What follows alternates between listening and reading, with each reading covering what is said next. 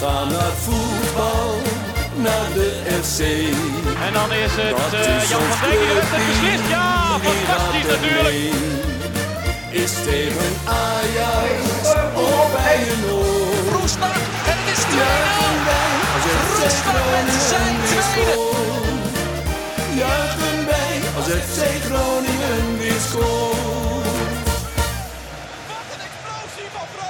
Conform in de podcast, aflevering nummer 30 van seizoen 5. Mijn naam is Maarten Siepel en vanuit de headquarters aan de Paterswoldseweg in Groningen zit ik aan tafel wederom voor de tweede dag op rij met Wouter Rolzappel Hallo, hallo. en Thijs Faber. Ja, mooi. Ja, voor de tweede keer alweer. Het is eh, immers eh, de interlandbreak. Eh, we hadden eigenlijk eh, al, ik denk nou misschien een week of twee, drie, al gepland dat we dit zouden gaan doen. Eh, en zeker met de afgelopen twee dagen eh, en alle ontwikkelingen die er zijn gebeurd op en naast het veld. En ook nog eh, vervolgens gisteren zijn, zijn officieel bevestigd. eh lijkt het ons denk ik een heel goed moment om eh, in gesprek te gaan met de algemeen directeur van FC Groningen, Wouter Gudde. Welkom. Ja, dank je. Wouter. Lang aanlopen. Ja, zat je al te wachten. Nou, eh, deze was weer nieuw. Ja, nee, geweldig, geweldig. Eh, ja, Wout, ik zei het al, een beetje hectische dagen. De afgelopen twee dagen natuurlijk. Eh, sowieso kan ik me voorstellen een hectische periode. Maar laten we even vooral kijken naar gisteren en eh, de zondag. Ehm, ja, hoe gaat het eigenlijk met je nu? Met, met mij, ja. Eh, los van dat ik eh, behoorlijk moe ben, gaat het met mijzelf wel goed. Ja, en maar inderdaad, moe van de afgelopen twee dagen natuurlijk ongelooflijk veel gebeurd. Nu we weer even wat verder zijn, hoe, hoe blik je erop terug? Nou ja, het was zondag natuurlijk een eh, dag van uiterste. Ik denk dat dat het beste eh, omschreven kan worden. Hoe, eh, hoe die natuurlijk al een beetje begon met het, eh, het uitlekken van het nieuws van de trainer. Daarna gingen we de wedstrijd spelen. Nou, die, die begonnen we als team ook wel goed. En nou, de, de, voor hetzelfde was de sfeer in het stadion. Ik vond echt de sfeeractie bij, bij opkomst. Maar zeker die in de twaalfde minuut, dat, dat, dat was zo onvoorstelbaar mooi. Ja, en daarna speel je na de, de 0-1 ja, speel je eigenlijk een hele slechte wedstrijd eh, daarna. En kom je op geen enkel moment meer terug in de wedstrijd ook. En eh, nou, ja, dat voelde je ook wel in het stadion, waarin het gemoor toenam. Alleen ja, vlak voor tijd eh, besluiten een heel klein groepje mensen om er nou, echt één grote puinzooi van te maken. Waardoor we op een hele negatieve manier als gehele club in het nieuws zijn gekomen. En nou, dat, dat doet uiteindelijk het meeste pijn als je dan zondagavond op de bank zit. Ja, want als je kijkt naar dat moment dat dat gebeurt, ehm, ja, wat gaat er eigenlijk als, als algemeen directeur op dat moment in je om? Als je dat ziet gebeuren eh, met eigenlijk al zo'n nou, zo'n klote wedstrijd, maar ook weer ja, zo'n ongelooflijk contrast met wat je daarvoor zag met die prachtige sfeeracties. Ja, gewoon moedeloos. Omdat, eh, nou, jullie weten ook, want jullie volgen de club op de voet, eh, wat we aan de voorkant hebben gedaan en ook hebben gecommuniceerd. Eh, om uiteindelijk ervoor te zorgen dat dit soort dingen niet eh, gebeuren. En je weet dat uiteindelijk in de fase waarin wij zitten, we ook een wedstrijd eh, zouden kunnen verliezen. Ik snap heel goed de teleurstelling over het vertoonde spel. Alleen om je dan op deze manier te uiten. ehm, ja, daar schaadt je inmiddels de- in ieder geval de club mee, je medesupporters, maar inmiddels ook gewoon het hele Nederlands voetbal. Want ja, de supporters bij wedstrijden staan enorm onder druk. En ja, dan ben je dus gewoon eigenlijk niet goed bij je hoofd. Ehm, alleen ja, ik heb het gevoel dat wij er alles aan hebben gedaan. Eh, maar we moeten blijkbaar nog meer doen om dit eruit te krijgen. Krijg je dan ook bijvoorbeeld mailtjes van mensen die aan de andere kant van het glas zitten of zo? Of, eh, Ja, eh, ge- genoeg. Als je kijkt naar de mailbox van Henk Niemeyer of van Nienke van der Werven, onze manager veiligheid. Ja, die, die waren maandagavond nog om negen uur bezig met allemaal dingen uitzoeken, verwerken, antwoorden geven. Waren ze nu vandaag ook nog eh, om alles netjes daarin te beantwoorden bezig. Ja, dat pelt uit. En logisch ook. ja. Want je zag ook de reactie in het stadion. Eh, wat ook wel weer mooi was, is gewoon dat iedereen er ook nu gewoon afkeer eh, eh, eh, tegennam. Zeg maar. Dus iedereen sprak zich uit en was er klaar mee. En, en dat begrijp ik ook heel goed, En, dat gevoel. en die afkeer werd ook weer niet gewaardeerd. Nee, ja, inderdaad. En ehm, eh, dat maakt het ook zo moeilijk, omdat mensen dan eh, waarschijnlijk onder invloed van eh, ja, ook nog bizarre reacties tentoonspreiden. Ja, kan je inderdaad, je zegt het zelf ook al, kan je eigenlijk als voetbalclub, denk je, nog meer doen om ja, dit soort incidenten te voorkomen? Niet als voetbalclub alleen. Hè. Wat wij nu hebben gedaan, misschien kunnen we die, ma die maatregelen nog wel verder intensiveren.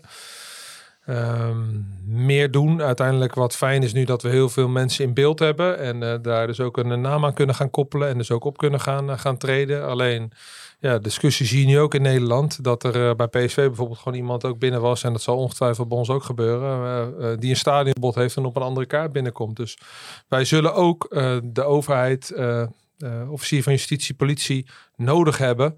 Eh, om uiteindelijk dit gezamenlijk aan te pakken. Ja, ik heb soms een beetje het idee dat, dat, die gezamenlijkheid een beetje ontbreekt. En niet alleen bij FC Groningen, maar gewoon landelijk. Ja, maar dat als je de media niet volgt, eh, dan zie je dat ook. Ik denk wel dat iedereen hetzelfde wil. Eh, alleen de weg ernaartoe, ja, die zien de, de partijen wel anders. En wat ook niet meehelpt, denk ik, is de, de periode waar we nu uit corona komen. Dat er best wel veel druk staat in bepaalde sectoren op bezetting. Eh, hè, in de zorg zie je dat, maar dat spreekt de politie ook uit. Die staan ook heel zwaar onder druk en moeten keuzes maken. Je ziet wat ander gedrag. Niet alleen de voetballerij, maar wel bij meer grotere evenementen of festiviteiten. Eh, ja, dat alles bij elkaar opgeteld, dat maakt dit een heel erg moeilijk dossier. Ja, mensen praten ook wel eens überhaupt over de, over de algemene veiligheid op Noord. Eh, bijvoorbeeld ook in combinatie met de druk die er eigenlijk op de, op de eerste ring is. Omdat heel veel mensen die eigenlijk nou ja, een kaart hebben op de tweede ring, bijvoorbeeld bij Noord, op de eerste eh, ring gaan zitten.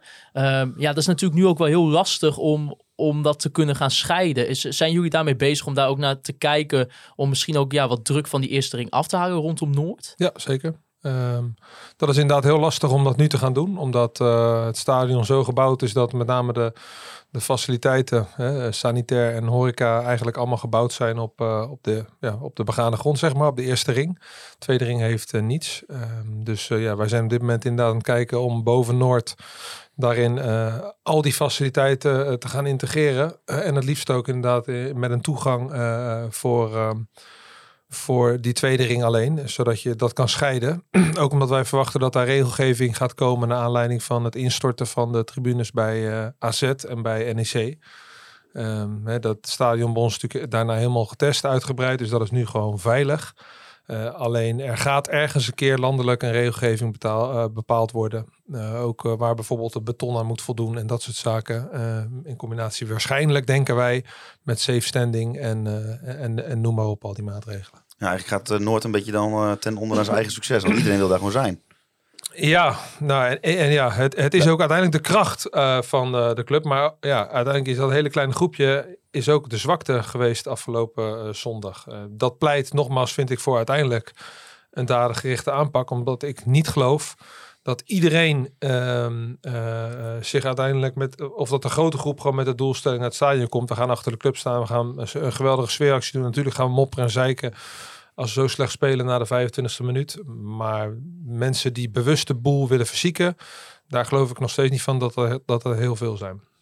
Laten we even gaan eh, naar de andere zaken die ook op die dag en ook op de maandag kwamen. Eh, bijvoorbeeld op maandag maakten jullie officieel bekend dat Dick Lukien de nieuwe trainer wordt van FC Groningen van een volgend seizoen. Hij tekent een contract eh, tot eh, 2026, tot de zomer van 2026. Eh, ja, wat, hoe was eigenlijk ook die zondagochtend dat dat nieuws vanuit Voetbal International opeens werd gepu- gepubliceerd? Ja, verwarrend. Hè?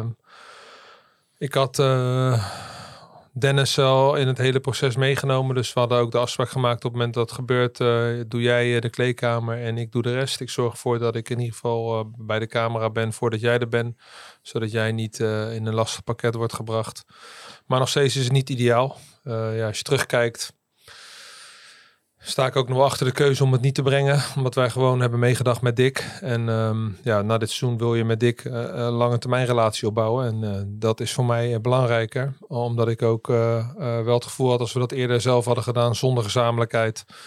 Dat we eh, daarin voor onszelf ook een slechte keuze hadden gemaakt. Had je het de spelers niet al moeten vertellen? Ja, alleen dan ook met het risico dat het eh, dan ook wel weer eerder uitlekt. Eh, omdat niet altijd per se van onze spelers moet komen. Maar dan had je altijd, nou dat weet je zelf. Dan vertel je toch even tegen die en toch even tegen die. En dan wordt het groter en groter en groter. Maar, eh, Nee, wij snappen, niet, wij voor- snappen niet hoe dat werkt. Hoor, uitlekken, dat weten wij niet. maar Ja. voor het weekend was het toch al bij best wel veel mensen bekend. Nou, uiteindelijk zie je dat wel. Alleen heeft niemand het gebracht. En denk ik ook dat de mensen in Groningen ook keurig netjes eh, hadden gewacht tot na de wedstrijd. Alleen eh, ja, de VI-watcher van eh Emmen niet. En in, hoeverre eh, heeft dat invloed op zo'n wedstrijd?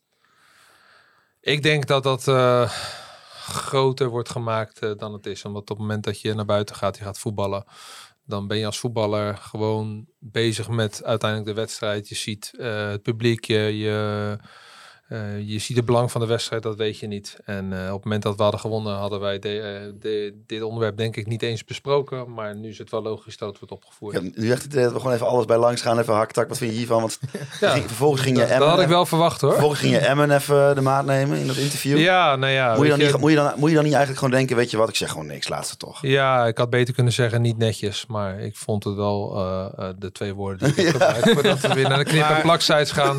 Dat vond ik wel echt. Maar- Omdat uiteindelijk hier zijn drie dagen lang discussies over gevoerd. En ja, ja.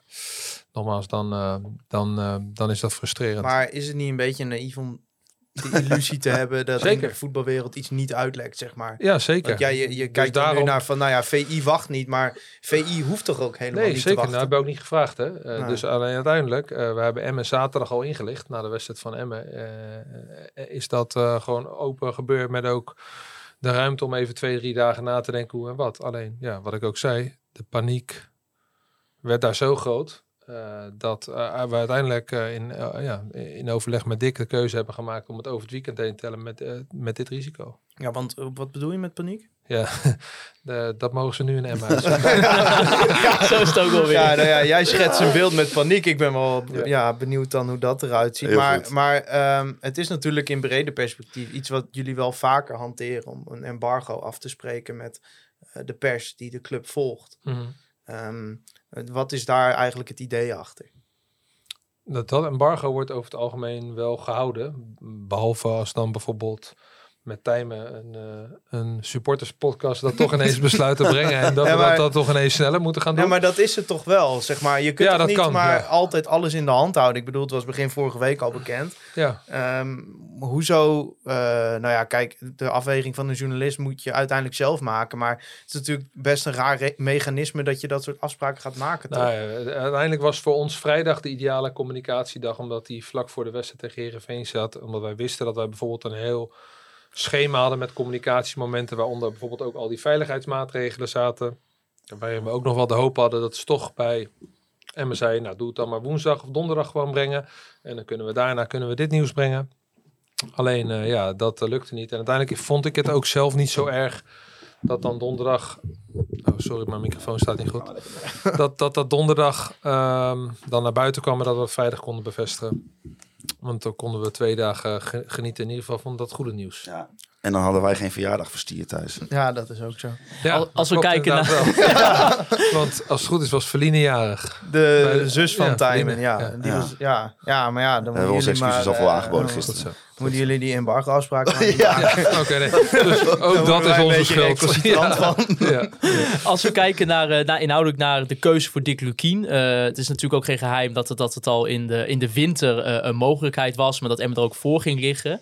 Eh, waarom heb je uiteindelijk nu een tijd later ook echt nog daadwerkelijk de knoop doorgehad van we willen gaan voor Dick Lukien als de aankomende trainer voor FC Groningen?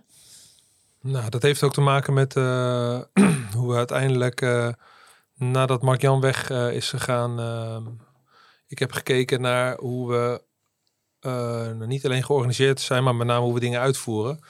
En wat daarin een rol van een trainer eh, zou zijn. En je, je merkt, hè, daar zullen we dadelijk ook nog op komen, verwacht ik. dat we een, een, trainer het, het eigenlijk veel makkelijker kunnen maken. Maar ook bij dingen, de essentiële dingen, zoals hoe stel je een selectie samen, maar ook hoe wil je nu uiteindelijk werken, moet betrekken. En dat betekent niet dat trainer moet bepalen, maar dat betekent wel dat hij daar een rol in moet hebben. Dus dan wil je een trainer zoeken die daarin redelijk compleet is. Hè. Eh, bijna iedereen kan inmiddels wel training geven. Maar het gaat uiteindelijk ook om het hele plaatje. Hè? Dus hoe, met name hoe acteer je ook buiten het veld? Heb je daar een rol in? Hoe geef je leiding? Dat soort zaken allemaal. Nou, daardoor stond hij in november er al op. Eh, en eh, hebben we ook gesproken natuurlijk in november met elkaar. Alleen kwam het uiteindelijk niet tot een, tot een overgang. Ja, en na een week of twee, drie dacht ik van ja, waarom zouden we daarmee wachten? Eh, heb ik ook Dennis netjes ingelicht en zijn we doorgeschakeld. En eh, nou, merkte je dat het enthousiasme wat er in november was, bij hem eh, eigenlijk net zo groot was. En ja, toen zijn we doorgeschakeld en tot een overeenkomst gekomen. Het is ook geen geheim toch dat, eh, dat het voor Dick wel een droom was om ooit hoofdtrainer van FC Groningen te worden. Nou, de, je- dat voel je gewoon heel erg. Hij heeft echt wat met de club. Hè? Dus de campagne ongeacht eh, de stand. Ja, eh, dat was voor hem eh, nog ineens iets om over na te denken. eh, wat er verder eh, dit seizoen gaat gebeuren. Maar eh, je zegt, ehm, de trainer moet ook meer betrokken worden bij het aankoopbeleid. Gebeurde dat dan te weinig, was jouw analyse? Nee, ja, te weinig gestructureerd, zeg maar. Ja. Hè? Dus eh, er is natuurlijk altijd overleg geweest. Eh, maar eh, ja, hoe ik het nu in de toekomst wil gaan doen, is dat er een compositieoverleg, zoals we dat noemen, is. En daar gaan we twee wekelijks mee beginnen. En dat zal je richting de window wat intensiveren, misschien wel naar één keer per week. En daar wil je. Eh, uiteindelijk zal ik, eh, zal ik dat voorzitten, maar dan moet de trainer, maar ook eh, Art Langer als manager voetbalopleiding, scouting en degene die we nog zoeken en aan willen gaan trekken. Ja, die zijn met z'n vijven dat groepje. Dan krijg je vijf meningen, vijf verschillende personen. waarin ik, ik uiteindelijk ook de lange termijn moet bewaken. En stel je voor, je komt er met z'n vijven niet uit. Maar ik denk als je goed samenwerkt, dat het wel gebeurt, dat je er wel altijd uitkomt. Ehm, dan zal ik een knoop doorhakken. Eh, alleen ik denk als je mensen dus meeneemt in het verhaal en je houdt daarin duidelijk koers bij plan, dat we uiteindelijk ook veel beter een speler aan kunnen trekken en die neer kunnen zetten. En dat een, speler, een trainer is meegenomen om die uiteindelijk, eh, eh, uiteindelijk ook met die speler moet gaan werken. Kun je, kun je illustreren, zeg maar, een, een situatie of, of, een, iets wat gebeurd is, waardoor je eh, ja, analyseert dat dit nodig was als oplossing? Ja, dan ga je heel erg de diepte in. Je gaat gewoon vragen stellen. Eh, bijvoorbeeld dan scouting van joh, je evalueer is nu de, de afgelopen window. Hoe ziet hij er dan uit? Ja, en dan, ik had ook een bepaald beeld hè, en dat, eh, nou ja, dat heb ik gisteren ook gezegd. Eh, daar heb ik buikpijn van, omdat eh, ja, ik wist dat wij bijvoorbeeld op drie posities ons wilden gaan versterken van, de, eh, van de winter. Centrale verdediger, centrale middenvelder en een aanvaller met diepgang. Ja, en uiteindelijk als je kijkt wat er is gekomen, dan is dat veel meer geweest dan dat. Ja, en je wil weten hoe dat komt. En diezelfde vraag stel je bijvoorbeeld eh, bij de opleiding. Van ja, oké, we hebben dan eh, twee middenvelders gehaald. En wat betekent dat dan voor Jurgen Schreuder? En hoe is die besluitvorming gegaan? En nou, zo kijk je in de breedte zin des woords. En dat merk je dat, dat daar eh, eigenlijk te weinig samenwerking in is geweest. Ja, en ja, de, daar voel ik me wel kut bij. Impliceer je daar dan mee dat Mark-Jan dat te veel naar zichzelf toetrok? Ja, eh, misschien onbedoeld, maar uiteindelijk, eh, ik kijk niet echt naar Mark-Jan, ik kijk meer naar hoe wij het als club, waar ik als eindverantwoordelijke voor ben nee, maar het is eh, nou geweest. eenmaal wel hoe je organisatiestructuur uiteindelijk functioneerde. Ja, alleen dan, dan had ik daarboven moeten staan en daar, maar uiteindelijk was het niet goed georganiseerd. Nee, is dat ook, want dat was ook een luisteraarsvraag van Dan de Witte, van waarom je uiteindelijk de keuze ook hebt gemaakt om eigenlijk ja, die, die technische organisatie, om dat op een andere manier in te richten. Eigenlijk was dat de hoofdoorzaak van, ja, het er werd gewoon op een niet juiste manier met elkaar samengewerkt. Nee, ik, ik- mijn conclusie is dat ik denk dat we best wel veel goede mensen hebben, alleen dat het veel meer samen moet doen. Ja, En ehm, is dat niet rijkelijk laat? Want best wel veel, zeg maar, de, de structuur zoals die was, lag er al wel een tijdje op deze manier. Ik bedoel, Mark-Jan was ook al 3,5 jaar bezig. Ja. ja, maar ik denk ook best wel dat we in de eerste paar jaren stappen hebben gemaakt. Ehm, en dat we toen heel erg op zoek zijn gegaan daarna om, eh, zeker nadat het vertrek van Danny bekend werd, om ook eh, daarin één geheel te maken. Dus dat je eigenlijk onder 18, onder 21 dichter bij het eerste eh, brengt. En dat is uiteindelijk eh, niet gelukt. Eh, eigenlijk vanaf de aanstelling van Frank tot en met nu is, is, dat niet, is dat niet gelukt om daar één rode draad in te krijgen. Ja, en als je dan aan de andere kant kijkt dat uiteindelijk de selectie, eh, denk ik, in zijn totaliteit niet goed genoeg is samengesteld.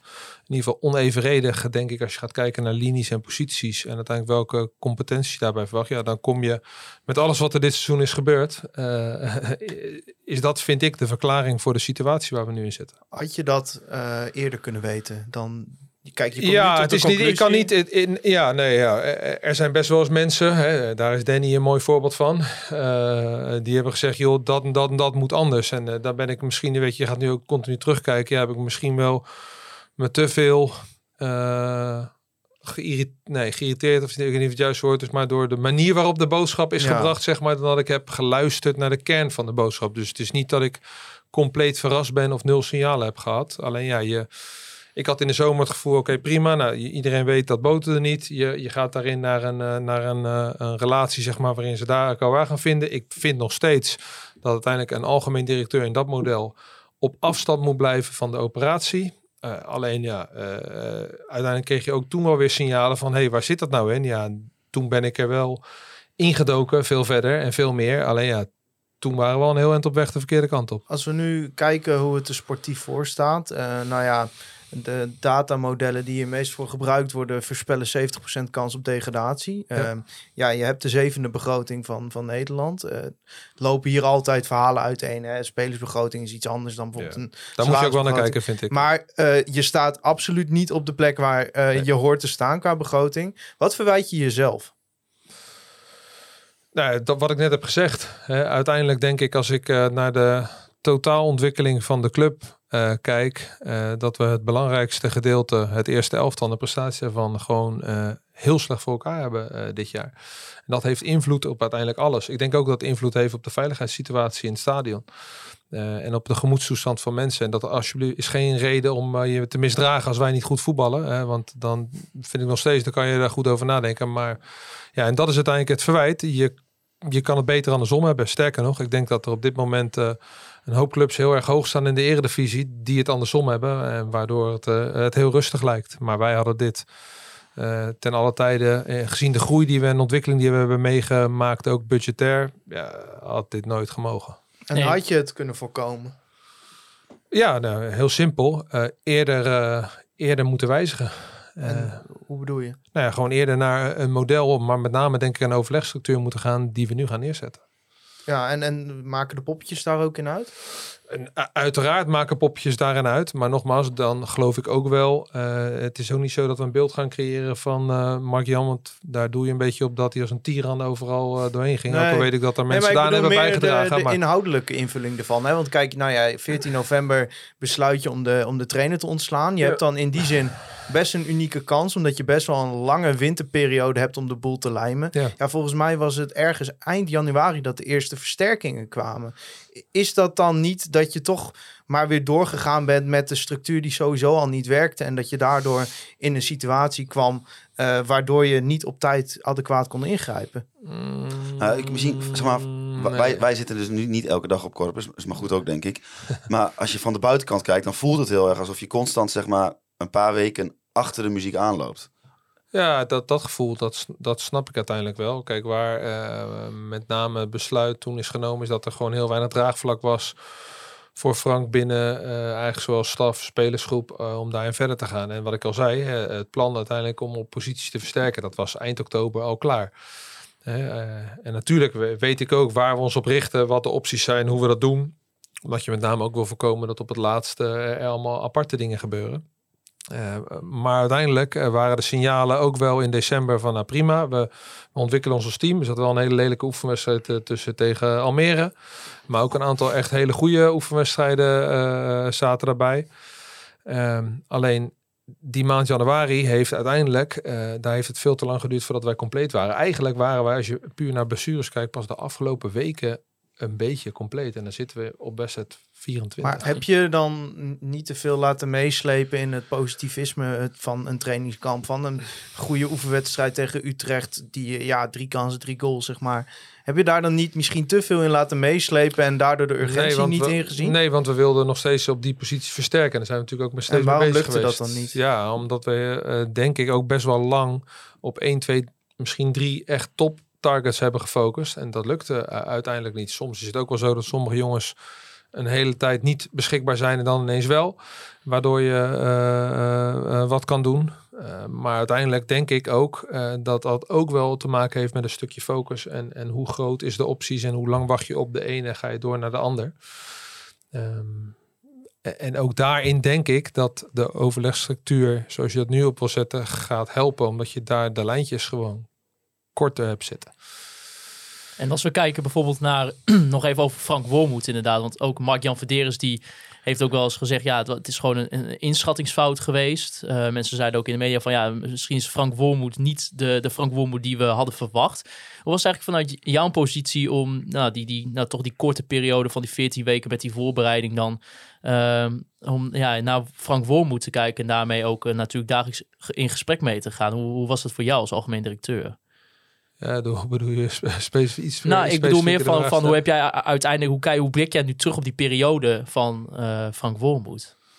Natuurlijk bovenal dat het gewoon slecht was natuurlijk Ja, op het veld. heel maar ik bedoel meer van, van ja, is, is, dat, hoe, is dat voor jou ook nog heel erg een verrassing geweest, dat, dat, die inschattingsfout? Ja, ja, zeker. Omdat uiteindelijk eh, je in eh, januari, eh, in december, begin januari volgens mij ook die eh, meerdere gesprekken voert. En eh, dan zie je op een gegeven moment ook wel uiteindelijk wat voor impact denk ik in het laatste half jaar bij Heracles met alles wat daar verder nog omheen bij hem speelde op hem heeft gehad. Maar, maar nogmaals, eh, daarna ga je kijken hoe wij die voorbereiding zijn begonnen en hoe je uiteindelijk gaat proberen, wat ik net ook uitlegde, hoe je een team maakt van alles ja, daarin zijn we gewoon bijna niet geslaagd. En dan krijg je ehm, eh, continu weerstand. Zeker als de, als de resultaten tegenvallen. Had ook nog heel anders kunnen lopen. Omdat, eh, ik noem maar wedstrijd Sparta uit. Toen stonden wij volgens mij ergens nog in de middenmoot. Ja, maar als je eh, kijkt naar bijvoorbeeld de onderliggende statistieken. nee, eh, was het dan niet goed. Eens, stonden we toen al op de plek waar we nu staan. Dus dan Qua had je toen toch al... kansen, ja. Nou, nee, maar ook gewoon als je, als je zeg maar alle expected goals naast elkaar zou leggen, zouden wij Ja. bij de laatste twee, drie ploegen staan. En we stonden er toen dan toevallig boven, onder andere door die wedstrijd tegen PSV. Nee, die was nog Ehm, niet gespeeld toen tegen Sparta. Nee, maar het was na 14 wedstrijden. Zouden, Nee, we, na 14, onder, zouden, Ja, we, ik bedoel zouden nu- we onder de streep Wat ik, staan. wat ik aan wilde geven, volgens mij was Sparta wedstrijd 6 of 7 of zoiets. En toen stonden we 1 voor. Was ook een erbarmelijke wedstrijd. Hoef jij mij niet uit te leggen. Eén keer op goal geschoten, volgens mij een kopbal die erin ging.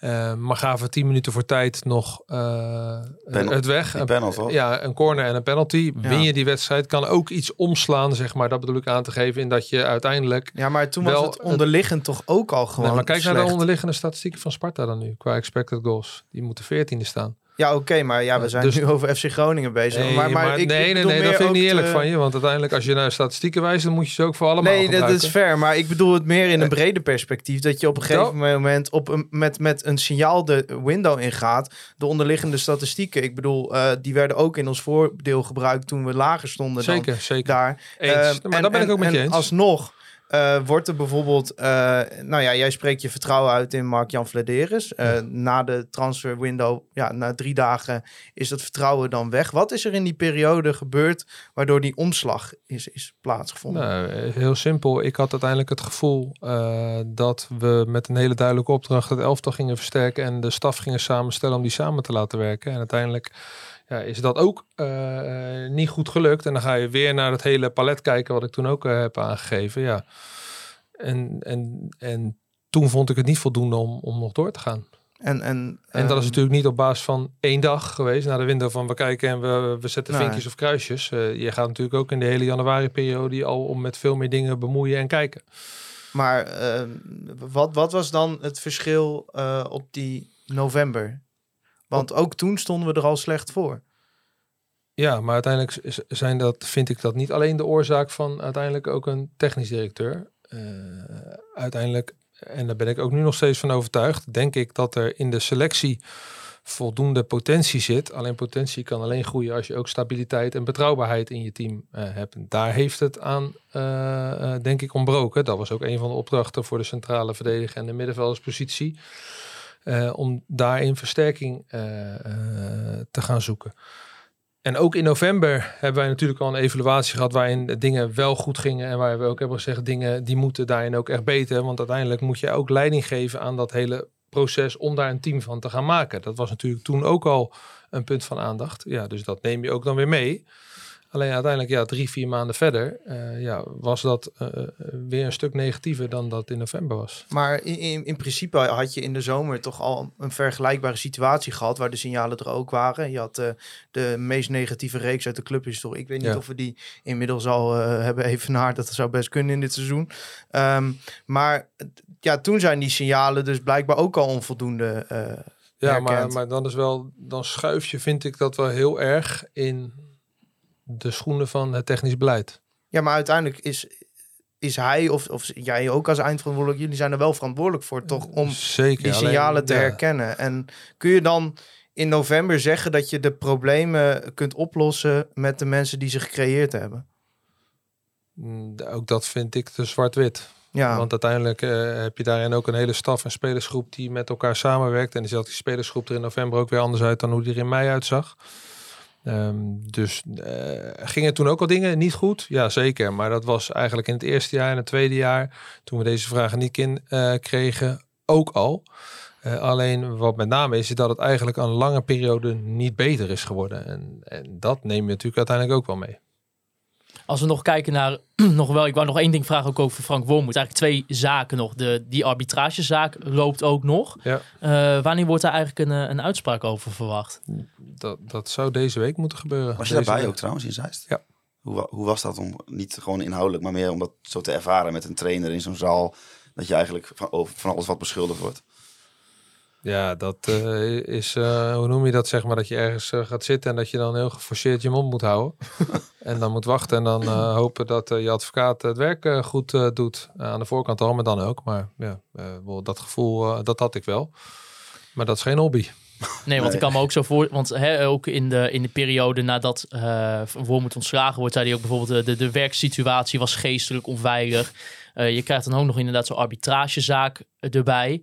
Eh, met, met al die factoren die meespelen tot nu toe dit seizoen... eh, kan ik me voorstellen voor, voor je, dat het voor jou echt ook loodzwaar is... dat je dat er ook nog allemaal bij krijgt. Ja, wat ik zei, dat, dat is geen hobby. Alleen ja, we, leven, als je kijkt naar die zaken en een vrij land. Ja, als je iets aan wil vechten waar je het niet mee eens bent, dan kan je nou, in, in het geval van betaald voetbal naar de arbitragecommissie eh, stappen. We, hebben er duidelijke afspraken over gemaakt. Niet alleen mondeling, maar ook op papier. Alleen ja, als je vindt dat, dat er nog eens een keer iemand anders naar moet kijken, ja, dan kan dat. Zit je daar dan ook zo en dan denk je terug aan die zomer dat alles nog best wel positief was. Ja. En uit één mond gaan praten dat je dan denkt, hoe heeft dit in zo'n korte tijd Ja, tot dit maar dat is kunnen natuurlijk leiden? wel een vraag die, die ik me wel vaker eh, eh, eh, stel. He- helaas, inderdaad. En daar is dit ook een voorbeeld van.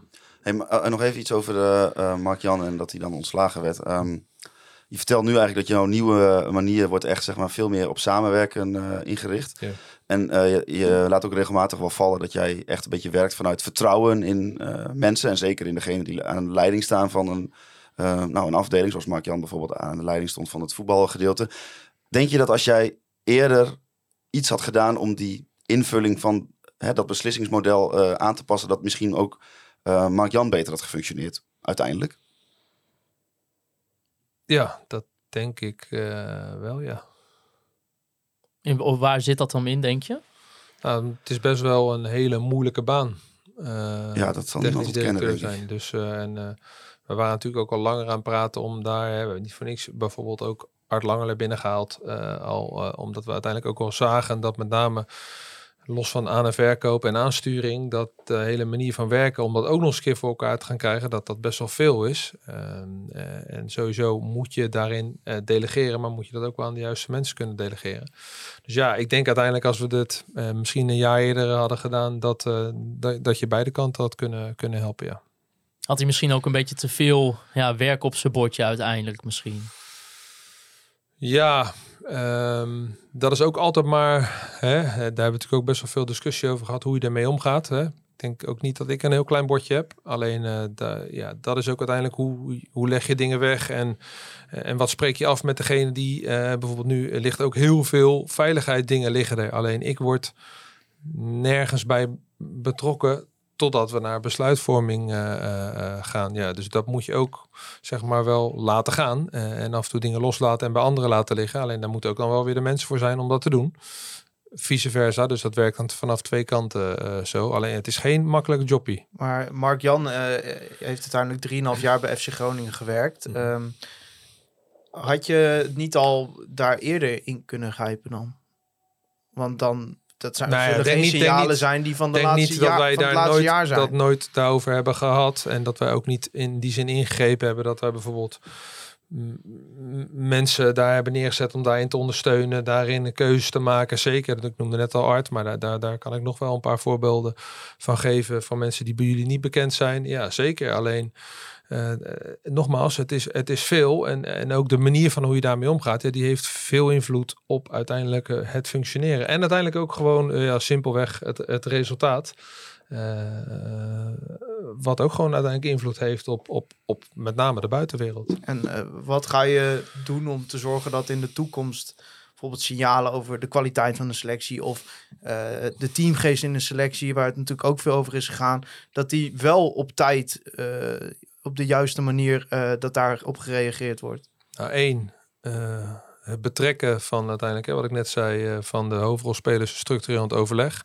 Maar ik wil ook wel nuance aanbrengen dat er ook spelers uh, na een paar maanden uh, wel eens zijn afgeschreven die ineens uh, anderhalf jaar later voor heel veel geld weggingen en, ja. om, en een hele belangrijke speler waren. Dus dat is ook altijd een wisselwerking van... Ja, maar daar koop je als je zeventiende staat heel weinig ja, van maar, natuurlijk. da, maar dan ga je wel heel snel weer voorbij aan het feit dat het wel is gebeurd. Ja, maar het is wel op dit moment de keiharde realiteit dat je er staat. Nee, En- dat, dat weet ik. Maar jij doelt nu ook terug naar de periodes van twee jaar geleden. Nee, maar waarin ik wij bedoel ook... meer, de, de optelsom resulteert nu in het feit dat de kans best aannemelijk is dat FC Groningen de rijkste degradant ooit gaat worden, zeg maar.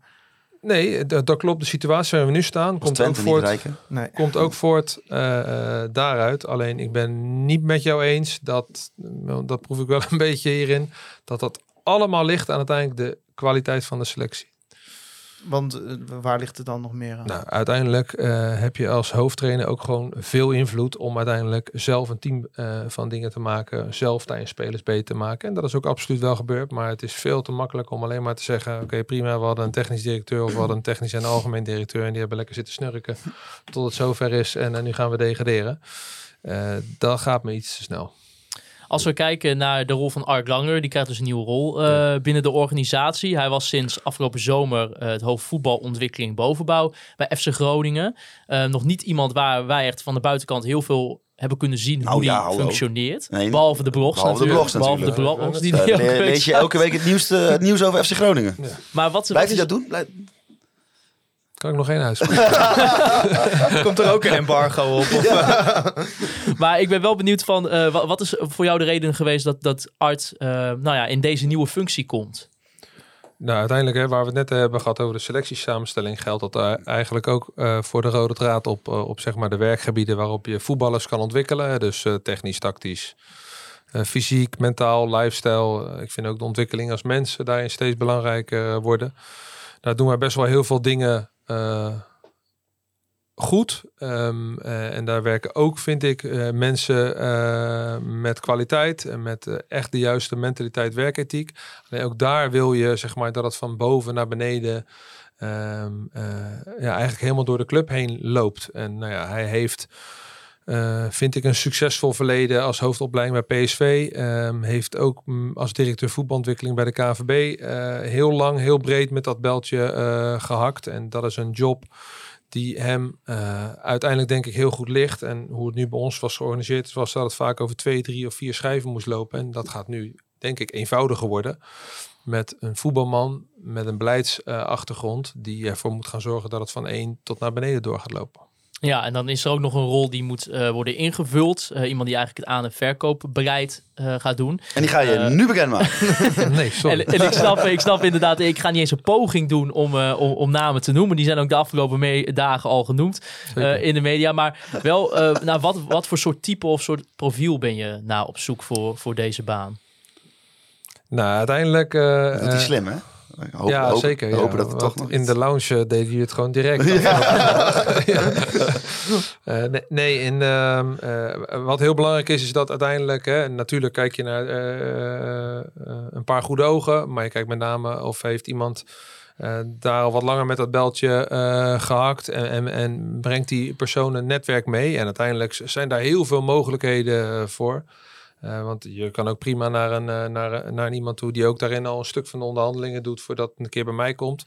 Dus dat is best wel breed. Alleen je wil uiteindelijk ervoor zorgen dat je marktgebied en je netwerk daarin zo groot mogelijk is met zo goed eh, mogelijke kwaliteit van met name scouting. Dus het is niet alleen het proces, maar het zijn uiteindelijk ook wel de mensen die daarin eh, het verschil en, kunnen maken. en ehm, hoe zou dan de samenwerking met de trainer, wordt het daar ook in meegenomen?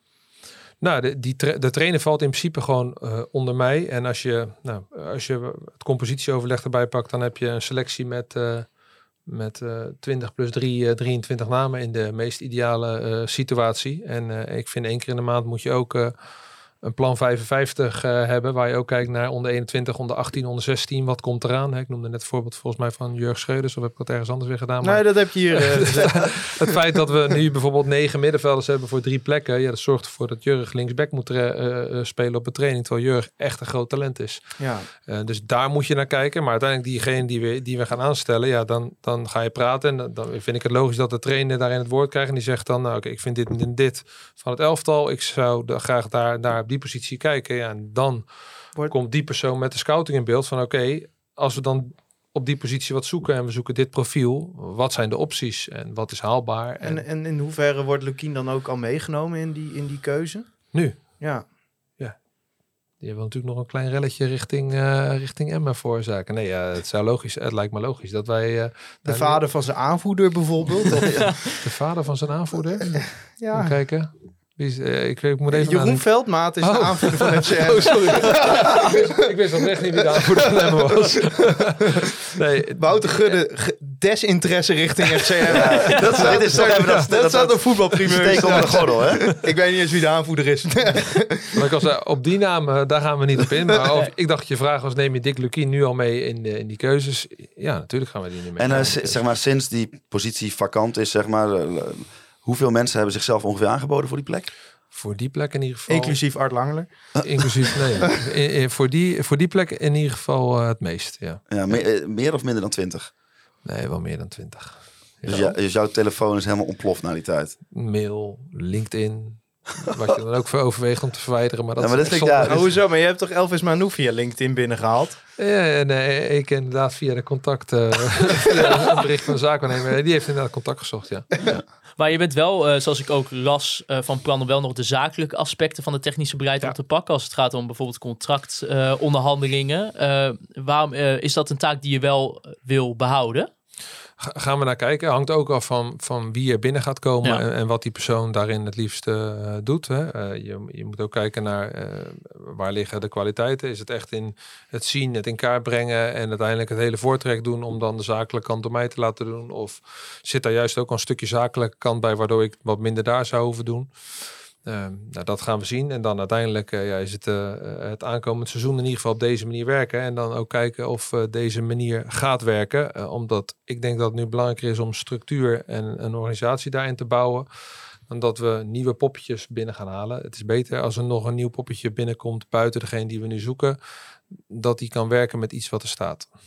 Ja, en ik, waar, waar we ook, we bespraken toevallig ook gisteren in de podcast, eh, de rol van, van Wes Beuvink. Ja. Eh, iemand waar eh, ook wij als, als supporters eigenlijk van de buitenkant niet echt een, kunnen oordelen op hoe hij functioneert. En nou, hoe, ja, wat ook zijn invloed is op bijvoorbeeld de, de huidige eerste selectie. Verandert er nog iets voor hem met de aanstelling van een nieuwe technisch manager? Nee, ehm, ik hoop eh, ehm, dat Wes nog lang eh, bij ons eh, blijft. Eh, waarvan ik wel vind dat uiteindelijk ook hè, de structuur waar we het nu over hebben, ja, uiteindelijk heeft scouting daar ook een rol in gehad. En kunnen we daar ook wel dingen beter in doen. En dat zit hem dan met name in nog gerichter. En dat zou je niet verwachten, maar dat we de data eigenlijk die beschikbaar is, beter moeten gebruiken om uiteindelijk eh, de live scouts nog gerichter op pad eh, te gaan sturen met weer een grotere eh, scoutingsafdeling. Maar Wes heeft een heel interessant profiel, want die is een beetje weggezet als een soort data nerd. Eh, misschien komt dat ook wel. Nee, daar hebben wij niet aan meegedaan. Nee, nee, ik weet, ik zeg niet, maar, maar in de breedste zin daarin wel. Terwijl hij juist, vind ik, een hele grote kwaliteit heeft op het gebied ook van live scouting. Hij is heel compleet. Alleen hij is wel jong daarin, dus ik zal denk dat die combinatie ook af en toe met, uh, met een brilletje wat hij uh, dan op heeft, niet heeft uh, geholpen aan, ze, aan inderdaad de beeldvorming. Hoe um, analyseer je eigenlijk de rol van de scoutingsafdeling? Wat Maarten ook zegt, is best wel iets wat vaak aangehaald wordt op het moment dat het slecht gaat, zeg maar. Ja. Ook wel als het goed gaat natuurlijk, weet je. Als Jurgen Strand Larsen een hit is, dan hebben we het allemaal ja. over hoe goed hij gescout is. er zijn natuurlijk... Uh, in de zomer, we zeggen wel van ja, de problemen in de selectie zijn misschien niet opgelost. Maar er is bijvoorbeeld wel een nieuwe rechtsback aangetrokken, een nieuwe linksback aangetrokken. Uh, er is uh, aanvallend een en ander gebeurd. hoe analyseer je de rol van de scouting in, in, in, in, ja, eigenlijk in vergelijking met de positie op de ranglijst op dit moment? Nou, ik denk in ieder geval de posities waar we ons toen wilden versterken, de positie die je net noemt, dat, dat, dat daar voldoende opties uiteindelijk ook zijn aangedragen. Um, ik vind zelfs dat ze daar soms wel eens iets te veel in doen. En dat we daar nog wel meer kunnen kijken naar wat zijn nu echt de prioriteiten om die selectie ook met name stabiliteit en betrouwbaarheid door te geven. Ja, en daar wordt dan heel kritisch gekeken naar wat is de rol van scouting erin. Ik vind wel dat ze, dat, dat vanuit de scoutingsafdeling moet komen. Maar er zijn natuurlijk meer die daar uh, naar moeten kijken. Maar ik denk dat wij, als ik kijk hoe wij nu werken, en ik zit er nu veel verder in, want ik ging normaal nooit naar een scoutingsvergadering, uh, maar nu wel inmiddels. ja, dat we daar eh, bovengemiddeld veel opties naar boven kunnen eh, krijgen. Eh, maar dat wel belangrijk is dat we ook daar focus houden. Maar hoe verklaar je dan dat we, als we bovengemiddeld daar kwaliteit hebben zitten, dat we eh, ja, 17e staan? Nou, uiteindelijk is het eh, hoe je samen daarin ook keuzes maakt. Hè? Bedoel, er zijn tal van voorbeelden, ook vanuit mijn eigen tijd. Ik weet wel dat bij Excelsior eh, niks hadden en dat we dat zelf op gingen zetten. Nou, toen liepen bij eh Feyenoord onder 19 liepen Anas Atjebar en eh, Vincent Jansen. Nou, en toen zeiden we, nou, die Atjebar, die is echt goed. Hè? En die Jansen, die kende helemaal niks van. En die hebben wij toen niet genomen. Hebben Atjebar genomen. En uiteindelijk Vincent Jansen ging naar Almere. En twee jaar later voor Ja. 22 miljoen naar Spurs. Dus het zijn uiteindelijk ook keuzes die worden gemaakt Ja, ook maar- vanuit invulling. Ja, dus dat is heel makkelijk om dan alleen te zeggen, ja, scouting, die scout de verkeerde spelers. Ja, maar, ja, maar Het, is natuurlijk wel, een brede proces. Ja, maar het is wel zo. Als je gewoon kijkt dat je afgelopen zomer heb je dan bijvoorbeeld nou, 1,2 miljoen voor Meta besteed, Kruger eh, een miljoen. Dat zijn wel gewoon. Oh, jij lacht. Ja, ik weet niet hoe jij aan die bedragen allemaal komt. Maar... Oké, nou dan kloppen ze niet. eh, dat, eh, Is het Ga je nu de exacte noemen? Nee, ga ik niet exact noemen, maar... Maar goed, er is- wij roepen echt in. al Er het is, er geld uitgegeven. dit seizoen duurt al 30 afleveringen. Wij roepen al het hele seizoen 1,2 miljoen. Dus dat is gewoon niet waar. Wat 1,2 miljoen? Voor Meta. 2 miljoen zeg je Nee, nee. 1,2 miljoen. Oh, 1,2 miljoen. Dan komt er in ieder geval iets meer.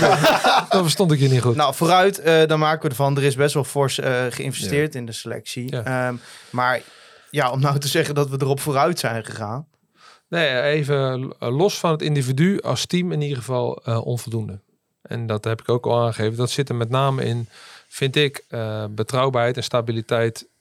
En met name in de achterhoede. Maar die spelers zijn, die ik net noemde, een Kruger en een Meta, zijn die individueel dan wel goed genoeg? Dat denk ik uiteindelijk in een team waarin eh, dat helemaal klopt, eh, gaan die een stuk beter renderen, ja. Maar ook daarin zullen niet alle aankopen die we hebben gedaan eh, goed genoeg zijn, zeker. Dat zal bij alle clubs zo zijn. Ja, maar ja, dat zijn wel allemaal clubs die niet 17e staan. Ja, staat ook nog in 18e. Maar uiteindelijk, eh, eh, wat ik probeer aan te geven, als je vijf spelers haalt, dan zullen ze niet alle vijf voor 12 miljoen verkocht worden. eh, of alle vijf slagen. Ja, maar ik bedoel meer gewoon te zeggen van het kan best dat je met onze begroting zeg maar een keer 14e wordt of Ja, zo. maar, Maar, niet, maar niet je- 17e. Nee, dat is dramatisch. Ja, eens. Dan kun je bijvoorbeeld, zou je bijvoorbeeld kunnen stellen, nou, eh Strand Larsen is eigenlijk ook wel een beetje een gokje geweest, want dat had ook verkeerd kunnen uitpakken, dat is dan goed gegaan. Dat er misschien iets te veel in, hè, als je naar het aantal spelers kijkt, dat er iets te veel op van die gokjes is gehoopt. Van als je, Nee, het is stabiliteit. Ik denk dat Jurgen in een team binnenkwam eh, spelen waarin eh, Itakura nog een jaar speelde, waarin Matusiwa nog een jaar speelde. eh, die daar in ieder geval een stukje betrouwbaarheid en duelkracht in de laatste linie brachten. Wat gewoon heel belangrijk is om uiteindelijk wedstrijden te winnen. Hè, want ik denk uiteindelijk dat het voetbal nog niet eens zo heel veel verschilt eh, van eh, twee, drie jaar geleden. Maar ik denk het resultaat, dat is wel een heel groot eh, verschil. Want wij kunnen gewoon heel erg moeilijk eh, een wedstrijd winnen. Omdat wij eigenlijk elke wedstrijd die wij spelen wel fouten eh, maken. Waardoor we veel goals moeten maken om, eh, om een wedstrijd te maar winnen. hoe komt het dan dat je na twee transferperiodes het nog steeds niet voor elkaar hebt om die stabiliteit erin te krijgen? Nou, uiteindelijk omdat we daar onvoldoende op geacteerd hebben. Simpel. Ik bedoel, eh, ja, ik denk nu ook dat je kan zien eh, dat, eh, dat bijvoorbeeld Van Gelderen eh, een veel langere aanloopperiode nodig heeft gehad dan we misschien wel hebben ingeschat. En dat hij de laatste wedstrijden dat weer beter deed. Dat Balker ook stabieler is geworden dan de eerste eh, drie, vier maanden die hij speelde. Dat met nu de komst van Jetro eh, Willems, dat aan die kant in ieder geval een stukje stabiliteit is. En dat je ook wel ziet dat Isaac ineens op gaat leven. maar dat is Ja. toch juist logisch als je iemand haalt van jong Ajax die, nou ja, het één invalbeurt volgens mij in de Eredivisie.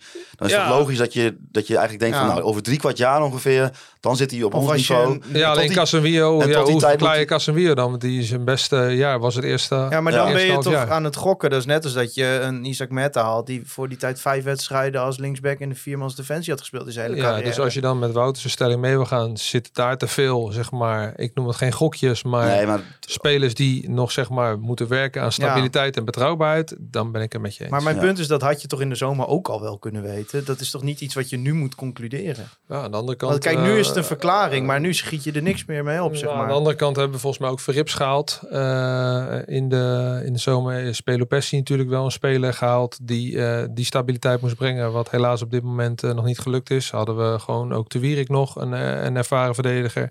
is Kruger ook gewoon iemand met uh, tig tweede Bundesliga en zelfs eerste Bundesliga uh, wedstrijden. Dus er was ook wel uiteindelijk, uh, denk ik, leeftijd en ervaring. Alleen ik vind uiteindelijk in de laatste linie, daar hebben we met name behoefte gehad. En die discussie is ook al veel langer gaande geweest aan betrouwbaarheid en stabiliteit. De aanval bedoel je? De laatste linie, ja, de verdediging. Oké, ja. Nou ja, dat kan je twee kanten. Het is toch wel bijzonder dat een 17-jarige jongen die stabiliteit ineens lijkt te brengen. Ja, die, uh, die, hij is, hij is nu 18 trouwens, ja. Die, die, doet dat heel goed op dit moment, ja. Ja, want Joey Pelopessi, je noemt hem. Het is wel een interessante speler. Volgens mij zeiden wij voorafgaand aan het seizoen van... nou, we zien eigenlijk uh, het liefst duo misschien wel Rabos Duarte met Joey Pelopessi. Um, we zien hem eigenlijk nu helemaal niet meer. Hoe, hoe kijk jij daarnaar? Want het, het, is toch wel met zijn ervaring... had nou ja, zowel, zowel wij als, als jullie kan me ook voorstellen, er toch wel iets meer van gehoopt. Ja, maar ik denk uiteindelijk toen wij die haalden, dat ook jullie dachten, nou dat is inderdaad een mooi koppeltje. Zo zijn wij natuurlijk ook met die gedachten weggaan. Ja, wij zijn geen scouts. Dat wij dat dachten is logisch. Ja. Thijs, ja, okay. dek jezelf niet zo in. Jij hebt hier, wij, wij, hebt hier op de tafel staan dansen dat Joey Pelopessi ja, maar, Kom op, ja, maar ik bedoel meer, ja... Ja, maar het komt er uiteindelijk niet uit. Nee, laat het ik dan, is niet de enige dan, speler laat ik dan, waar het niet laat eruit dan, komt. Laat ik dan voor mezelf praten. Uh, ik dacht ook, dat is een mooi koppeltje ja. inderdaad. En dat zorgt voor stabiliteit. Dat heb je in de as, uh, kan je dat dan ook uh, krijgen. We dat Balken terugkwam met een, uh, nou, met een enorm potentieel. Dus dan heb je Verrips, uh, Tewierik, Balker, Pelopessi, Duarte. Waarin je in ieder geval een blok kan zetten met, met stabiliteit. Nou, dat, dat, dat is best wel moeizaam gegaan. uiteindelijk, ik heb best wel veel gesprekken ook met Joey erin. Ja, die had er zelf natuurlijk ook meer van verwacht. Misschien heeft hij ook wel iets te veel hooi op zijn vork genomen door ook wel anderen te helpen en wat te weinig naar zichzelf te kijken. Want het is ook wel echt een, een fijne gozer. Alleen ja, dat is uiteindelijk hadden we daar beide denk ik op dit moment meer van verwacht. Uh, we gaan toch ook even de, de, een deel de toekomst uh, nog inkijken. Uh, ja. We moeten, ja, dat is helaas toch wel de realiteit, op een manier rekening houden met een eventuele degradatie. Um, uh, vele luisteraars en ook bijvoorbeeld Ilke, die was benieuwd ja, in hoeverre um, je eigenlijk al bezig bent met beleidskeuzes die aansluiten uh, op een eventuele degradatie van FC Groningen. Nou, beleidskeuzes in de zin van dat we uh, wel met twee scenario's rekenen. ja, dat doen we. Um, er verder over praten niet, want dat vind ik ook uiteindelijk echt een heel verkeerd signaal. Mm -hmm. Maar het zou ook slecht zijn als je je niet voorbereidt en dat je, mocht het onverhoops gebeuren, dan eens denkt, wat gaan we nu doen? Uh, maar op dit moment zijn we niet uh, bezig met uh, we moeten dat en dat, dat niet doen, want nee. je, je kijkt daar natuurlijk naar en je bereidt je voor. Maar nogmaals, wij kunnen het ook gewoon nog halen. Hoe schat je de kansen in? Ja, die zijn niet meer 95, 99 procent. Dat nee. snap ik ook wel. Nee. Ik bedoel, we, we hebben een hele, hele grote kluif. Ja, want als je het even kan, misschien kan, kan toelichten ook, hè, misschien met de modellen ook die je bezig bent. In hoeverre is bijvoorbeeld de degradatie echt een gevaar um, voor FC Groningen bijvoorbeeld hè, op financieel vlak uh, en dat soort zaken. Ik, de, uh, Thomas, ik snap die vraag heel goed. Mm -hmm. Alleen op het moment dat we daar helemaal de diepte in over gaan, dan gaat dat weer naar boven komen. En daar, daar gaan we nu niet over praten. Het enige wat we zeggen, de, de continuïteit komt niet in gevaar. Nee. En hoe kijk je eigenlijk naar, sportief is het natuurlijk gewoon uh, bizar slecht. We zitten in een hele slechte situatie. Maar als we bijvoorbeeld kijken naar wat, wat andere onderdelen van het beleidsplan. Het, samen naar de grote markt. Hè, bijvoorbeeld maatschappelijk, economisch, uh, maar ook het mooiste evenement. Uh, hoe kijk je eigenlijk naar de ontwikkeling van die onderdelen van jullie beleidsplan? Ja, ja, daar ben ik heel tevreden over. Alleen nogmaals, ja, er, er zit niemand op te wachten op die uh, boodschap. Hè, ik ja, snap je de, vraag stelt, ja. maar uiteindelijk win je. Ja, uh, ik had liever gehad dat de zorgen daar nu lagen mm -hmm. dan uh, dat we het andersom hebben. Maar ja, wij hebben. Wij halen alle economische doelstellingen die we wilden halen dit jaar, inclusief de groei. Ik vind dat evenement zich echt ontwikkelt. En dragen ook supporters, vind ik echt een belangrijke rol aan bij. we zullen tegen Utrecht weer mij drie of vier nieuwe containers hebben in het uh, stadion. Uh, zullen we meer extra horecapunten uh, gaan hebben. we hebben een horecamanager gevonden ook die echt... wie heeft, de, de wie heeft de Lumpia's bedacht? Nou, in ieder geval, het komt vanuit die, die afdeling. Ja, oh. die moet wel een standbeeld op. ja. Lekker? Ja, ja dat is wel echt, uh, ja, dat is top. Ja. Dat is echt, dat wist ik nog niet eens. Goeie chili ja, zo. Ik, ik, zou bijna heel flauw zeggen, dat is het enige wat wel goed gaat. ja, dat past wel een beetje bij Groningen nu op dit moment, zo'n opmerking. Dat hoor ik ook wel heel vaak. ja. Nee, uh, maar, ik zat maar, zelfs afgelopen wedstrijd te twijfelen om twee, twee porties te nemen, maar ja. ik, ik heb me ingehouden. Moet je nagaan. En ja, en maatschappelijk ja, gaat dat eigenlijk ook... Uh, heel goed. Hadden we ook al de strategie om uh, veel verder buiten de gemeente Groningen te komen met een aantal projecten. Ja, dat loopt eigenlijk ook uh, super. Dus dat is ook wel fijn, want dat geeft in ieder geval de basis van je financiële gezondheid. Dan, ja, dat is ook waar we het je vroeg. moet omdraaien. Stel je voor dat je sportief dat goed doet, dan, dan ga je twee keer zo snel. Ja, ja, nee, daarom. Het, het heeft uiteindelijk, uiteindelijk natuurlijk ook uh, de meeste impact. Zo is het. Uh, nee, zo dan is gaat het het om ook dat weer. bestaansrecht. Ja. ja. Dus misschien uh, de, de, de, de, niet zo'n hele leuke vraag om te stellen. Maar ja, ik denk dat je luistert, dan wil je misschien een keer horen. Maar stel dat Groningen degradeert, hoe kijk je dan naar je eigen positie? Ja, dan heb ik in ieder geval wel echt gefaald. Ja, dus... Als je dat wil, wil je ook weten Nee, ik hoef niks dan... te horen, maar ik denk... Ja, maar het is altijd als je... Sommige vragen hou ik niet van Als je naar maar, consequenties gaat vragen, dan ga je meteen om iemands kop vragen. Ja. Maar het is natuurlijk wel gewoon... Uh, aan de onderkant van de streep ben je hier wel eindverantwoordelijk. Ja, zeker. Ja. Dus ja, als, je, als er afgerekend moet worden, dan snap ik dat. Uh, als je het op wil lossen, dan snap ik het niet. Ik heb uh, nog ja, dat is wel een goed antwoord. Je, nou, dus ja. eigenlijk wil je, uh, dat is een beetje Ruttiaans misschien zelfs wel. Van, uh, nee, maar dat, dat is toch zo? Ja, maar het verschil is dat we met, ja, nee, dat is geen verschil wat ik zeg. De RVC kan maar altijd een andere beslissing nemen natuurlijk. Tuurlijk, ja. ja. Dus wat ik zeg, dus ja, als je wil kijken naar, oké, okay, van wie is eindverantwoordelijk voor het feit dat wij hier staan, dan ben ik dat. Ja, dus als je af wil rekenen, dan kan dat. Ik wil wel nog wel even één scherper dan ja. stellen. de la, even een stelling. De laatste wedstrijd van het seizoen is Dennis van der Reden nog de hoofdtrainer van FC Groningen? Ja, daar ga ik wel vanuit. Oké. We gaan, het, uh, we gaan het zien wat er nog in Emmen gebeurt natuurlijk ook ja, de komende ja. weken. Ja, ik denk, ik moet er toch nog even een paar ja. ingooien. Ja. Want het is niet zo dat, uh, dat uh, Dick, dat je tegen Dick hebt gezegd van... nou, maak er even een beetje ruzie bij Emmen... dan kom je lekker over twee weken al bij nee, ons. maar dat zou ook niet echt passen bij Dick, denk ik. Hey, uh, wat, wat ik ook nog wel benieuwd naar was, is natuurlijk dat het ook een hele lastige tijd is voor supporters van FC Groningen als het gaat om het bezoeken van uitwedstrijden ja. uh, met de verplichte buscombi's.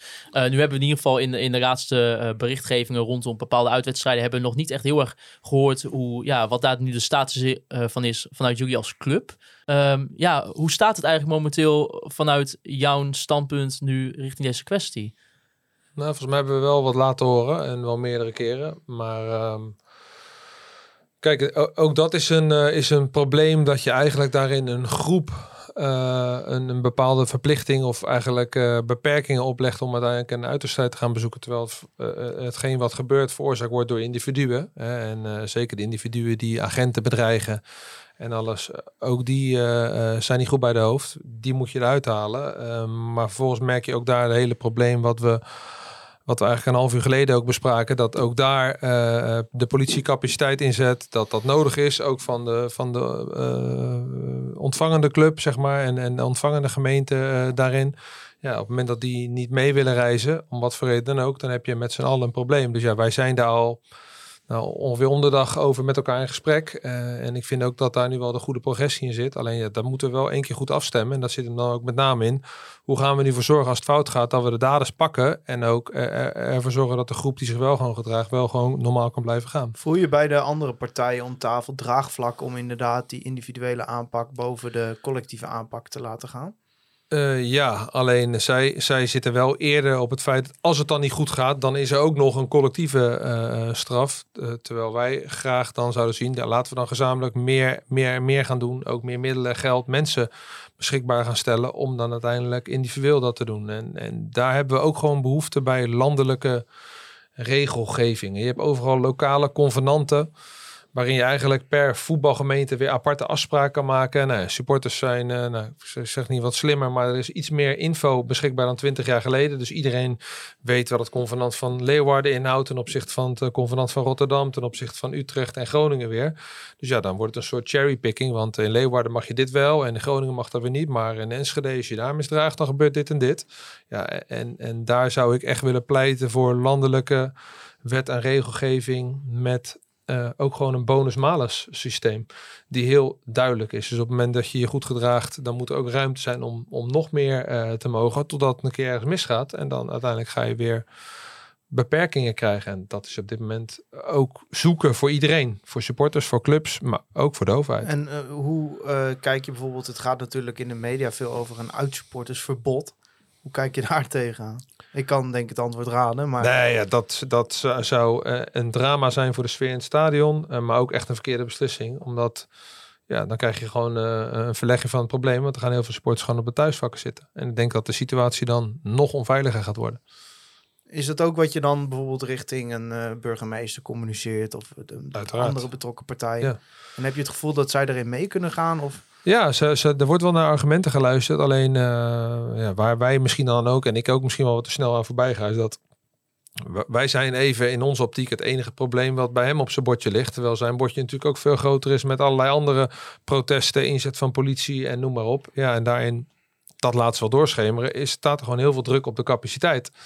Eh, en is het dan heel vervelend dat nou, in, in, in ons geval of in Noord-Nederland geval dat er mensen lastig worden gevallen door supporters, door individuen eh, eh, die mensen bedreigen. Waardoor ja, het uiteindelijk, als je dan keuze moet maken, ik ook wel snap dat je dan denkt. nou, laat ik dan daar even een streepje doorzetten, want ik heb die en die en die problematiek ook nog. Alleen waar we minder snel tot elkaar komen, is dat wij dan vinden, dan straf je heel de groep. En van heel de groep gedraagt waarschijnlijk eh, een heel groot percentage gewoon goed. En zal het ook altijd goed blijven gaan. En zorgen die juist voor die unieke sfeer in een voetbalstadion. is de lobby van de voetballerij sterker dan die van de politie? Mm, Want ik heb wel eens het gevoel als ik dan dat zo'n bijvoorbeeld zo'n persvoorlichter ja. of een woordvoerder van de politievakbond, die, die kan in principe elk medium elke dag een interview krijgen. Ja. En dan moet je daarna drie dagen later eh, daar Moet je een verhaal ergens van in Thijs een- Faber in de Telegraaf Ergens in een lezen. hoekje van de Telegraaf staat dan een verhaal over een supporter die een keer aan het woord komt. Ja. Of een bestuurder zoals jij. En er zijn er een aantal die heel erg tegen dat collectief straffen ageren. Ja. Nee, ja, de lobby van de voetballerij. In, in die zin, ik denk dat het twee kanten op werkt. Ik denk dat het voor bepaalde sectoren ook altijd goed is om te lobbyen via de voetballerij. Eh, dat dat helpt, omdat je dan ook wel snel draagvlak eh, eh, wint. En Ja, uiteindelijk- bijvoorbeeld de politie, zeg maar. Nee, ja, maar dat helpt gewoon als je, als je aandacht wil hebben. Ja. Ja. dan, dan, dan zou je dat kunnen doen. Eh, en wij hebben ook gewoon eh, nog wel te maken met, mm, ja, met negatieve eh, beeldvorming van inderdaad geweld. hè, wat dan uitgelegd wordt, maar ook wel van een branche waar veel geld in omgaat. Hoge transfersommen, hoge salarissen worden betaald. Wat ook, ja, zeker in, in de tijd dat het maatschappelijk wel steeds verder uit elkaar komt te liggen. Dat wordt natuurlijk niet altijd gewaardeerd. Nee, want het argument is dan vaak, ja, laat de voetballerij maar zelf Ja. betalen. Maar volgens mij heb jij afgelopen zondag juist weer extra beveiligingsmaatregelen. Ja, je wil niet weten wat, Eh. de, wat de beveiligingskosten bij FC Groningen eh, doen op dit moment. Die, eh, die reizen de pan uit. Ja, wat ik eh, ook nog benieuwd was, was eigenlijk de situatie eh, rondom Sportpark Corpus Den Hoorn. Ja, Eh, ja, die hadden we nog niet gehad. ja, waar, waar Ja. natuurlijk... Je hebt wel een leuke baan eigenlijk. Maar Sportpark Corpus Den Hoorn, eh, natuurlijk waar de, waar de opleiding eh, momenteel zit Ja. van FC Groningen. Eh, vorige week kwam het eh, onderzoek wat door de gemeente Groningen eh, is uitgevoerd naar te kijken van ja, wat is nou een oplossing voor eh, eigenlijk ja, dat er te weinig velden zijn. Eh, nu kwamen daar twee oplossingen uit voort eh, die aanbevolen worden. Dat is eigenlijk één, FC Groningen vertrekt van Sportpark Corpus Den Hoorn. Eh, en Oké, nou dan mag je het zo verbeteren. En ten tweede was een keuze dat, ja, dat de honk- en softbalvereniging een andere plek krijgt. Ehm, wat zou betekenen dat er 2,5 meer veld op Sportpark Corpus ten Hoorn komt. Ja. Maar dat jullie wel vervolgens dat eh, ja, dan zouden moeten delen. Het liefst volgens het onderzoek met de amateurclubs. Eh, hoe Dat kijk jij naar toch, dit dat waren onderzoek? toch de twee aanbevelingen, die twee? Nee, de eerste is niet helemaal goed. Oh, Maar vertel wat... tegen voor jou. Nee, ja, kijk, wij gaan, morgen is er een, eh, een hoorzitting. En dan moeten wij ook voor het eerst gaan reageren. Dus dat ga ik dan ook eh, daar dan doen wat ik, nee, daar zijn we, gaan, we, gaan we heen, hè, Maarten? Wat ik daarvan vind. Komt ook niet van die twee af hoor. Dat, Wat, wat wij, wat wij daarvan... Ja, wij kwamen eh, hem vorige week bij de presentatie van het rapport al Dat is tegen. Toen snel was hij snel weg. Ja. telefoon aan het oor zeker, maar niemand aan de lijn. Ja. eh, nee, nee, Nou ja, die, de eh, Richard naast hem lopen. Ja, Ja, dat, Oh, dat weet ik. Dat is Wouter Dat weggehaald. is Dan een moet ik soort eh, menselijke telefoon. Nee, ehm, de, de, de twee oplossingen kloppen niet helemaal. Als het gaat om Groningen, dan is de vraag of Groningen het ambitieniveau handhaaft. Eh, en ehm, Ja. da- daar moeten we eerst antwoord op geven. Ja, Dus dat gaan we. Wat, dan gaan sorry, we, wat is dat, het ambitieniveau handhaven? Ja, Ja, zo- ik zit helemaal niet in dit dossier. Of ze, of ze Jullie- gewoon nog steeds Nee, alle velden ik zal van het even voor de luisteraar. Ik ben denk ik meer de luisteraar want jullie zitten Oh ja. alle drie in dit dossier. Het Ja. ambitieniveau handhaven. van uiteindelijk eh, het, eh, het aantal velden met de faciliteiten die wij nodig hebben Ah. om te denken dat we eh, eigenlijk zowel eh, mannen als vrouwenvoetbal als jongens en meisjesvoetbal met daarin geïntegreerd het liefst onderwijs en maatschappij dan, om dat goed voor elkaar te hebben. Ze zijn bang dat jullie wordt groter slogan in wordt kleiner verandert. Of, het- Nou, ja. even, ik ga nu even niks zeggen, maar je- zal goed begrijpen dat eh, het misschien wel richting dat antwoord gaat, inderdaad. En dat is de vraag. Eh, ja, daar gaan we morgen antwoord eh, op geven. Ik heb al vaak eh, die sympathie-discussie, die gaan we toch niet winnen. Nee. Eh, en dat, dat snap ik Nee. ook eh, hartstikke goed. Eh, wij hebben gewoon vanuit eh, eigen perspectief gezegd: oké, hoe zouden wij nu graag een club willen ehm, eh, neerzetten met daarbij de, de faciliteiten zeg maar, die daarbij horen. Daar hebben we heel lang onderzoek naar gedaan. Eerst eh, met eh Valerie als het ging om vrouwenvoetbal en hoe dat succesvol kan doen. Daarna hebben we daar een eigen bureau ook voor ingehuurd. Om te kijken hoe dat kan vertalen dan naar een sportpark.